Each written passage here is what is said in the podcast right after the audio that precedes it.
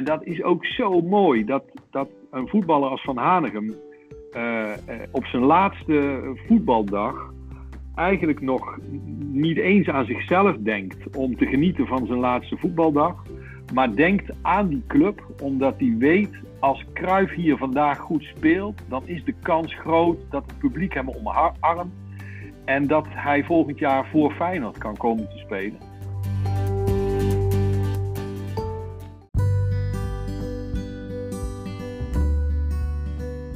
Je luistert naar de Feyenoord Boekenkast. Het zal je niet verbazen, maar dat is een podcast over Feyenoord en boeken.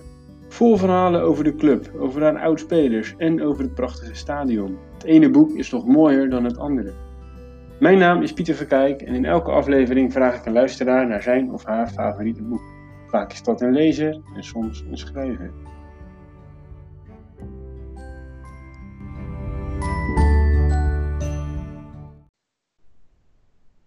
Welkom luisteraars. In deze nieuwe podcast, die eens in de twee weken online komt, vertellen Feyenoorders verhalen over een club. Verhalen die van belang zijn om doorverteld te worden. Of verhalen die gewoon een leuke herinnering vormen voor iemand. Alles is mogelijk. Het idee is in ieder geval dat de luisteraar zelf een fragment uitkiest en die na een kort gesprekje ook zelf voorleest. Samen bouwen we zo aan een kanon van de meest bijzondere verhalen over de mooiste club van Nederland. En vandaag spreek ik met Bert Tielemans, 53 jaar, nu woonachtig in Den Haag, maar toch ook echt geboren in Rotterdam. Kijk, leuk Bert, fijn dat je meedoet als een van de eerste aan deze nieuwe podcast. Je benadrukt het gelijk, geboren in Rotterdam. Je bent Feyenoorder, begrijp ik? Ja, en, en ook met grote trots. Het, uh, je kunt het niet zo heel goed horen, want ik heb nog een, uh, een zachte G overgehouden aan de jeugd die ik wel doorgebracht heb in Brabant maar geboren in Rotterdam. Uh, als kind van een Rotterdamse moeder en een uh, opa die lang een herenmodezaak in het centrum van Rotterdam heeft gehad. Dus de familie is echt Rotterdams en van daaruit kwam het, het enthousiasme en de liefde voor, voor Feyenoord. Want dat is toch de club van Rotterdam. Sorry voor de anderen. Ehm, ja, die kwam er al heel vroeg in. in mijn familie was men voor Feyenoord. Ja, de, de hele familie. Er was niemand voor Sparta, Excelsior of... Van oma was nog wel eens het gerucht ging dat, dat ze eigenlijk voor Sparta was. En, um, en een deel van de familie kwam wel uit Kralingen. Dus sympathie voor Excelsior hadden ze ook.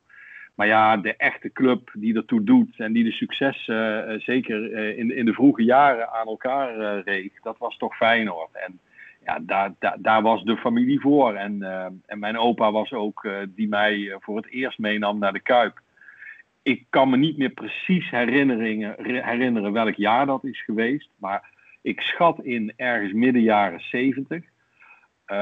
en dat, dat, dat, was ook meteen voor mij het, het, het, het, het, het ultieme om in de Kuip een wedstrijd te bekijken. Dat, dat, dat, dat prachtige stadion, toen nog de oude Kuip.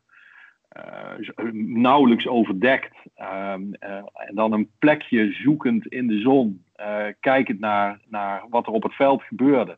Maar ik denk dat ik me, mijn eerste herinneringen, dat ik me van het veld, wat er op het veld gebeurde, me eigenlijk niks meer kan herinneren. Maar dat de hele dynamiek en de, de entourage van dat stadion, dat me dat zo enorm pakte. Dat, dat, dat zal ik nooit vergeten. Ja, het voetbal, was bijzaak dus, jouw allereerste wedstrijden. Ja, mijn eerste wedstrijden zeker. En dan, dan ben je ook nog jong, hè? misschien een jaar of acht, negen. Dus dat, dat kan je nog niet zo goed herinneren. Het gekke is dat in, in mijn latere uh, leven, toen, ik, toen mijn ouders naar Brabant verhuisden vanwege het werk van mijn vader, ik eigenlijk in een dorp woonde vlakbij Eindhoven. En, en met vrienden toch heel vaak ook naar wedstrijden van PSV ging. Voor mij was het, het ultieme om dan naar de wedstrijd PSV Feyenoord te gaan. En uh, dat, is, dat is in de jaren geweest dat, ja, begin jaren tachtig, dus dat uh, Van Hanegem uh, weer terugkwam bij Feyenoord. En in een latere fase zelfs Kruijf terugkwam bij Feyenoord en, en, en Ruud Gullit. En dat waren voor mij de, de prachtigste wedstrijden. Omdat ik, ik voelde me in Brabant toch ook een beetje een een geuzenjongen. Die, iedereen was daar voor PSV. En ik kwam er altijd met grote trots vooruit van ik niet, want ik ben van Feyenoord, want ik kom uit Rotterdam. En, en, en mijn vrienden wisten dat. En zelfs op de fanatieke tribune van PSV ehm, zat, stond ik met een gebreide Feyenoord trui, weliswaar onder mijn jas. Ik moet de ellende ook niet opzoeken. Uh, onder mijn jas had ik mijn Feyenoord trui uh, en dan bekeek ik die wedstrijden. En het, ja, het ultieme was toch om uh, als Feyenoord goede prestaties in Eindhoven neerzetten. Want dat was voor mij de dag erop, ook op de middelbare school, het mooiste moment. Want daar kon ik laten zien dat, ik weer, dat ik voor Feyenoord was en dat we gewonnen hadden van ja, toen ook een topclub PSV. Ja, en, gebeurde dat ook in die jaren? Want ik weet van de, de, afgelopen 10, 15 jaar, zeg maar, dat, dat, dat PSV Feyenoord wel goed ligt. Maar hoe was dat toen? Nou, Feyenoord, uh, de uitwedstrijden voor, uh, voor, voor, voor Feyenoord waren, waren in, PSV, in PSV-stadion over het algemeen best, uh, daar boekte Feyenoord eh, best goede resultaten. Ik kan me dat jaar herinneren dat ehm, Van Hanegem dus weer terugkwam. En dat was eigenlijk een beetje ook de revival toen van Feyenoord weer. Uh, met Gullit aan zijn zijde. Uh, ja, toen speelde Feyenoord echt heel goed. En ook in de jaren dat, dat Cruijff speelde, in het kampioensjaar. Ik geloof dat we daar toen 1-1 speelden met een goal van Henk Duut. Uh, maar dat waren echt jaren dat Feyenoord daar goede resultaten neerzette. En ik was, dat vond ik ook zo geweldig. Feyenoord kwam dan altijd met zoveel uitsupporters die uh, het hele vak op stel te zetten. En, en, en dat hele Feyenoord vak was, was uh, Rotterdams. Maar hoe het kon, ik weet het niet. Maar op elke tribune zaten Feyenoorders.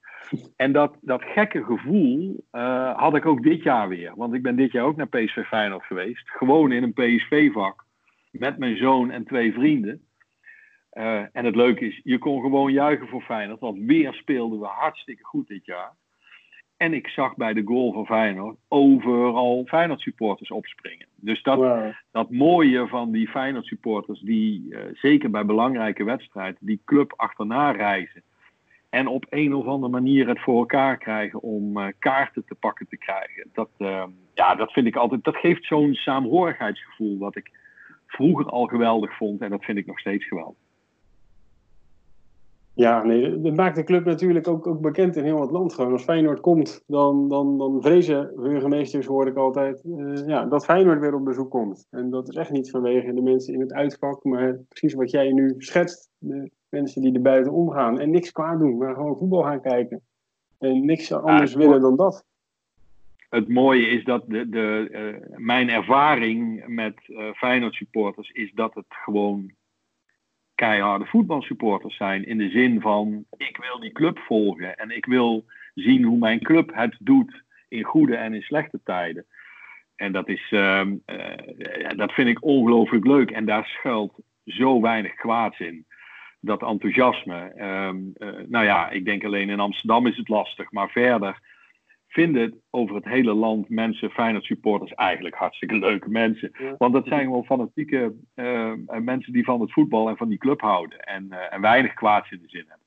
Is dat ook, ook een reden dat er zoveel boeken over Feyenoord verschijnen? Dat, dat enthousiasme over de club? Nou, ik denk dat ik heb daar, daarover na zitten denken van waarom er zoveel boeken over Feyenoord verschijnen. Um, uh, ik ben een verzamelaar, dus ik denk dat ik wel uh, nou, tegen de 40, 50 boeken heb waar Feyenoord een hoofdrol in speelt. Van uh, fotoboeken tot, tot historische beschrijvingen en, en uiteraard alle jaarboeken. Um, uh, de dynamiek van die club en het feit dat het een club is die weliswaar genoemd wordt altijd als een volksclub, maar een club is eigenlijk voor iedereen. In alle rangen en standen uh, kunnen mensen voor Feyenoord zijn. En het is ook een club die uh, veel succes heeft, opge, heeft behaald, maar ook ongelooflijk veel treurige momenten en, en bijna faillissementen en ellende. En het is bijna net als het leven. Uh, soms zit het mee, soms zit het tegen. En je, je draagt met elkaar die, die, die, dat gedoe en dat, uh, dat, dat minder mooie en dat minder fraaie van zo'n club. En je, je voelt met elkaar die successen dat maakt die club zo mooi, maar dat maakt het ook zo mooi om daarover te schrijven. Uh, ik denk dat, dat, dat die gevarieerdheid, uh, dat dat het brengt. En daar komt het stadion nog eens bij. Want er is gewoon in Nederland geen enkel stadion dat enigszins vergelijkbaar is met de Kuip. Het is een, een, een, een voetbaltempel waar vriend en vijand eigenlijk graag komt. Nou, dat bij elkaar maakt dat het fantastisch is om daarover te schrijven, om daar foto's van te maken en om dat uh, in boeken dan op te nemen. En uh, ik verslind ze, kan ik je vertellen. Ja, nee, je had het verteld inderdaad. Dat je een grote boekenkast vol hebt met boeken. Ook, ook van niet Feyenoord uh, boeken natuurlijk. Maar echt uh, sportfanaat, als ik het zo begrijp. Maar ja, welke... zijn er onderwerpen in jouw ogen rond Feyenoord... of momenten die onterecht nog niet in een bepaald boek zijn vastgelegd? Nou, Feyenoord heeft natuurlijk 13 keer de KNVB-beker gewonnen. Um, daarmee uh, nou, zijn we wel een cupfighter. Uh, ik zou wel een boek willen zien waarin al die 13 bekerwinst uh, zouden worden beschreven. Want, want het is nog wel eens voorgekomen dat we de beker wonnen op een moment dat we diep in de put zaten. En de beker was dan weer een soort laatste strohalm die er weer voor zorgde dat uh, Feyenoord weer er bovenop kwam. Dat hebben we een aantal keren meegemaakt in de historie. Dat is in de jaren tachtig gebeurd, maar eigenlijk ook aan het begin van de reeks van Giovanni van Bronckhorst was dat ook weer zo. De, de, de, het kampioenschap werd voorafgegaan door een, uh, een bekerwinst. En daarvoor was het allemaal kommer en kwel. Dus ik zou wel een beschrijving willen van al die bekerseizoenen waarin we uiteindelijk die uh, dennenappel uh, in, onze, in onze handen mochten houden. En het mooie is ook dat heel vaak werd die bekerwinst natuurlijk gevierd in de Kuip. Want dat is al jaren weer de, de plek waar de bekerfinale wordt gespeeld. Dus dat lijkt mij een onderwerp waar je een prachtig boek over zou kunnen maken. En een ander onderwerp is toch ook de UEFA Cup winst in 74 dat, dat is, um, die, die, die bekerwinst wordt altijd een beetje ondergesneeuwd, omdat we natuurlijk vier jaar daarvoor uh, de Europa Cup 1 wonnen, waar nu een aantal prachtige boeken over verschenen zijn. Uh, maar 74 wonnen we ook voor het eerst de UEFA Cup. En dat lijkt me nog wel een, ehm, een, een mooie toevoeging aan de bibliotheek van Feyenoord. Ja, nee, over 74. Ik had laatst zelfs volgens mij gelezen dat, dat een speler als Van Hanegem het ook gewoon eigenlijk niet kon interesseren hoor, dat ze hem gewonnen hadden. Het was, ja, het was de UEFA Cup. Het telde gewoon ja, niet eens mee in hun ogen. Dat vond ik zo fascinerend om te horen. Dat is gek, hè? Dat dat, uh, ja, Van Hanegem was natuurlijk, uh, nou dat, dat komt straks ter sprake, maar dat was echt een absolute winnaar. Ja, die vond dat inderdaad een, een soort surrogaat Europa Cup. En maar toch denk ik dat als je uh, het hem nu zou vragen, dat hij toch ook nog zou zeggen: ja, en dat was toch ook wel weer bijzonder. We zijn toch de eerste Nederlandse club die ook de UEFA Cup gewonnen heeft. En, uh, en we zijn de eerste die de Europa Cup 1 heeft gewonnen. Nou, dat is toch heel bijzonder. En... Met de ogen van nu inderdaad, dat, ja, kan je er heel anders aan terugkijken. Want jij zei, jij zei al eventjes, Willem van Hanegem noemde je. ja. Ga jij straks iets van Willem van Hanegem voorlezen? Ja, Willem van Hanegem was toch wel mijn idool. En uh, ik heb getwijfeld over uh, wat ik ging voorlezen. Uh, kijk, ik vind jaarboeken zijn niet zo geschikt. Uh, daar ga je iets over e-, één wedstrijd vertellen. Dat vind ik allemaal net, net wat minder leuk. Ik had ook een boek in mijn hand, wat ik echt een heel fascinerend boek vind. Namelijk het laatste seizoen van Johan Cruijff waarin hij afscheid nam als voetballer als Feyenoorder. En ik ben van uh, de lichting die vindt dat ook Cruijff in mijn ogen gewoon een Feyenoorder is. Want hij heeft een jaar lang uh, dat prachtige shirt gedragen. En heeft ervoor gezorgd dat wij toen uh, de dubbel wonnen. Maar ik vind het ook zo fascinerend dat ja, toch, toch de beste voetballer van Nederland aller tijden vanuit rancune Eh, tegen Ajax dan een jaar bij Feyenoord gaat spelen en gedreven door adrenaline om Ajax een hak te zetten, uh, een jaar lang uh, voetbalt voor Feyenoord. Dat vind ik fantastisch. Met, met zo'n mooi verhaal eromheen. Hij werd op receptenbasis betaald. En hij verdiende eigenlijk zijn contract. en ook voorzichtig de sympathie van het Rotterdamse publiek tijdens de afscheidswedstrijd van Willem van Hanegem. Waarvan Hanegem Cruijff weer in de gelegenheid stelde om te excelleren. En dat is ook zo mooi dat, dat een voetballer als Van Hanegem uh, op zijn laatste voetbaldag eigenlijk nog niet eens aan zichzelf denkt om te genieten van zijn laatste voetbaldag, maar denkt aan die club omdat hij weet als Cruijff hier vandaag goed speelt, dan is de kans groot dat het publiek hem omarmt en dat hij volgend jaar voor Feyenoord kan komen te spelen. En dat is goed voor die club. Dat, dus dat, dat brengt iets moois bij elkaar. En het zijn tegenpolen, maar ze respecteerden elkaar zeer. Dus ik moest kiezen tussen een boek van het laatste jaar van Cruijff en het, uh, ja, de, de grote biografie van uh, Willem van Hanegem. En ik heb toch uiteindelijk voor dat laatste boek gekozen. Mooi, mooi gezegd, die, die, die link met Johan Cruijff. En jij gaat daar een stuk uit voorlezen straks, een bepaald fragment. En heb je daar een specifiek fragment voor gekozen waar je nog iets, bij wil vertellen? Ja, kijk, eh, Van Hanegem was vanaf het begin uh, van mijn uh, leven dat ik voetbal volgde mijn, mijn, mijn held. Dat, dat was voor mij de voetballer waar ik tegenop ging, keek en waar ik een poster van op mijn kamer had hangen. En, en dat tegendraadse en dat creatieve, wat hij combineerde met, met snoeihard. Eh, zijn voor zichzelf en zijn omgeving, maar ook in het veld. Ja, dat vond ik fascinerend. Ik vind het een kleurrijke voetballer die, ja, die, waar, waar, waarvan ik altijd genoten heb. Ik heb natuurlijk gezien mijn leeftijd uh, niet de hele carrière van, van Hanegem meegemaakt. Ehm, maar ik ga nu een stuk voorlezen uit de jaren dat hij terugkwam, of dat hij speelde bij Feyenoord in zijn tweede voetballeven. Dus in, uh, tussen 81 en 83, dat waren ook zijn laatste jaren. Um, waarin hij eigenlijk half blind was. Daar kwamen ze later pas achter. Want één oog, daar had hij een dusdanige oogafwijking gekregen. Daar, zag hij helemaal niks meer mee. Maar alles op gevoel, intuïtie en, uh, en kwaliteit, uh, daar kon hij toch nog eigenlijk een van de beste voetballers van Nederland mee zijn. En ik, ik vind het ook leuk om te vertellen, dat is want er zijn uh, verschillende boeken over Van Hanegem verschenen. Maar ik heb ook mijn allereerste voetbalboekje, dat, was, dat ging ook over Willem van Hanegem. En dat heette Willem van Hanegem, voetballessen in techniek, tactiek en kromme ballen. Met tekeningetjes van uh, Dick Bruinestein en geschreven door Kees Jansma. En dat was een boekje dat combineerde de carrière van, van Van Hanegem met tips om zelf een betere voetballer te worden. En dan moet je je voorstellen dat toen ik dat boekje kreeg, toen was ik zeven of acht.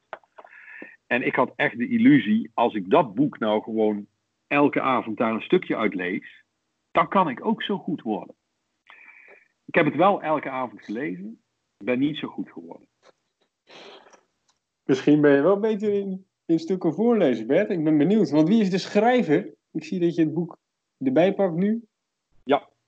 Nou, dit boek, ehm, eh, dat heet dus Willem van Hanegem. Hè? Dat is zo'n stoeptegel van uh, de buitenspelers. Uh, dat is geschreven door een, een heleboel schrijvers samen. En het, maar, maar, dit hoofdstuk is geschreven door Bert Nederlof. De sportjournalist die ehm, beschreef Van Hanegem in de jaren 81, 83... toen hij in dat ook geweldige uitshirt, geel... eerst van Adidas en later van Puma... Uh, met gouden gids nog op, de, op het shirt. Was overigens het eerste jaar met shirtreclame. Uh, ja, daar, daar, daar, heb ik een, daar wil ik een stukje uit voorlezen. Over, nou. dat, over de terugkeer van Van Hanegem. Yes. Na omzwervingen via AZ 67, Chicago Sting en FC Utrecht keert Willem van Hanegem in 1981 tot vele verbazing toch weer terug in Rotterdam-Zuid. De dan 37-jarige spelbepaler haalt er weer eens alle voorpagina's mee en zelfs een belangrijk item op het NOS-journaal. Ook Ajax, alweer, FC Twente, MVV en NAC hebben belangstelling getoond. Het inmiddels hevig verjongde Feyenoord heeft behoefte aan een ervaren leider en de club heeft daarvoor Van Hanegem in gedachten. Die voelt zich vereerd. De oude liefde blijft nog lang niet te zijn geweest. Zijn geroest. Maar Willem wil voor zijn vermoedelijk laatste contract wel een goed salaris. Het weer eens armlastige Feyenoord kan niet aan zijn wensen voldoen. De club zoekt sponsors voor de komst van de kromme en vindt die met opvallend gemak. Voor de zekerheid worden nog wel even de spelers gepolst. Of zij de komst van Willem van Hanegem wel zien zitten. Woordvoerder Benny Wijnstekers meldt namens zijn collega's dat ze unaniem blij zijn met de terugkeer van Willem. Behalve van Hanegem zijn ook de Bulgaar Andrei Jeljaskov en de Duitser Jup Katschor nieuw. Begin juli heeft Willem als gastspeler nog wel even een lucratief tripje met Excelsior gemaakt naar Japan. Excelsior heeft zelfs nog even geprobeerd de kromme te strikken voor een contract, maar daar voelde hij weinig voor.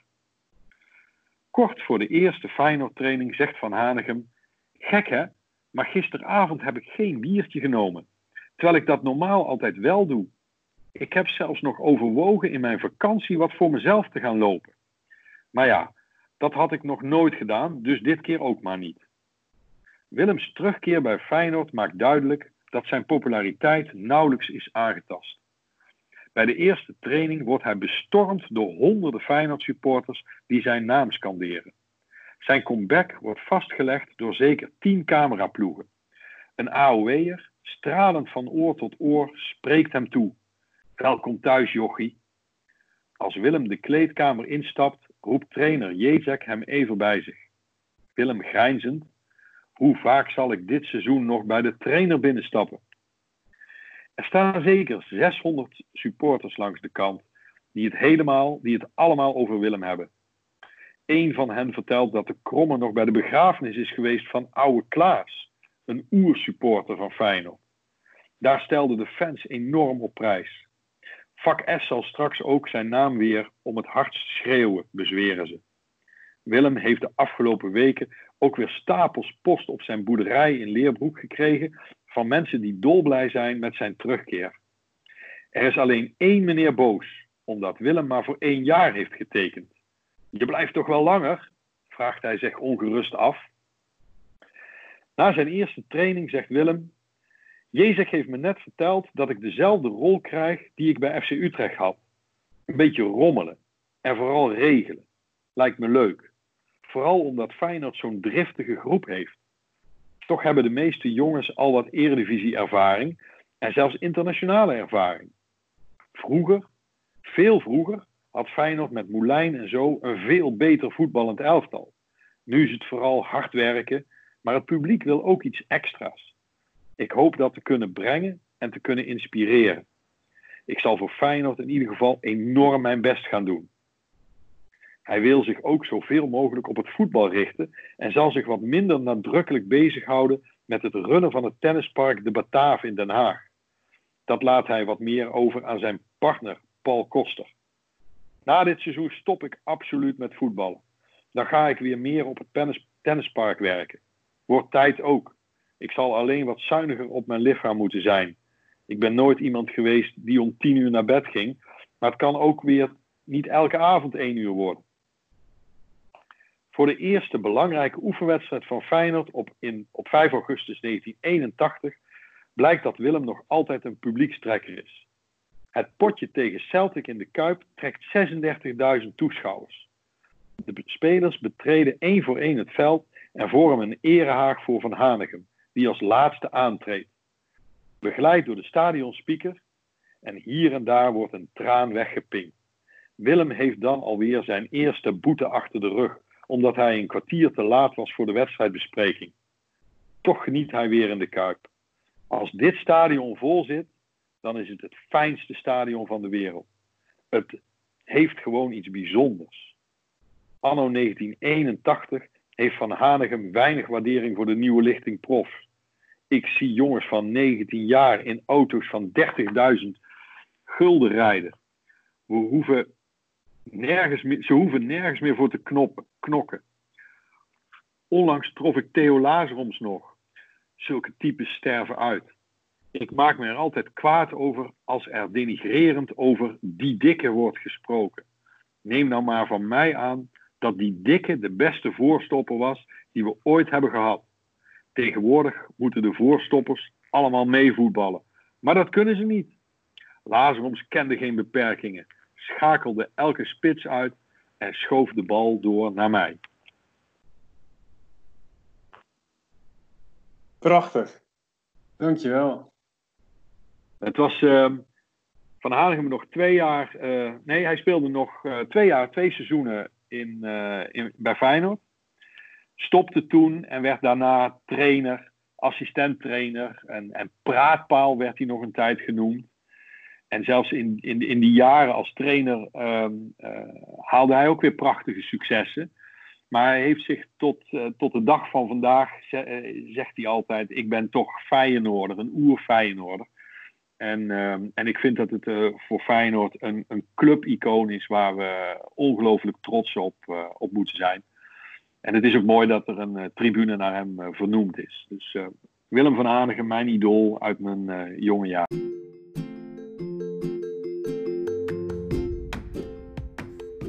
Dankjewel voor het luisteren naar de Feyenoord Boekenkast. Heb je zelf een leuk verhaal of iets dat je wilt voorlezen? Laat het me weten via Twitter of Instagram. Iedere twee weken komt er een nieuwe aflevering online en samen bouwen we zo een kanon op van de meest bijzondere verhalen over de mooiste club van Nederland.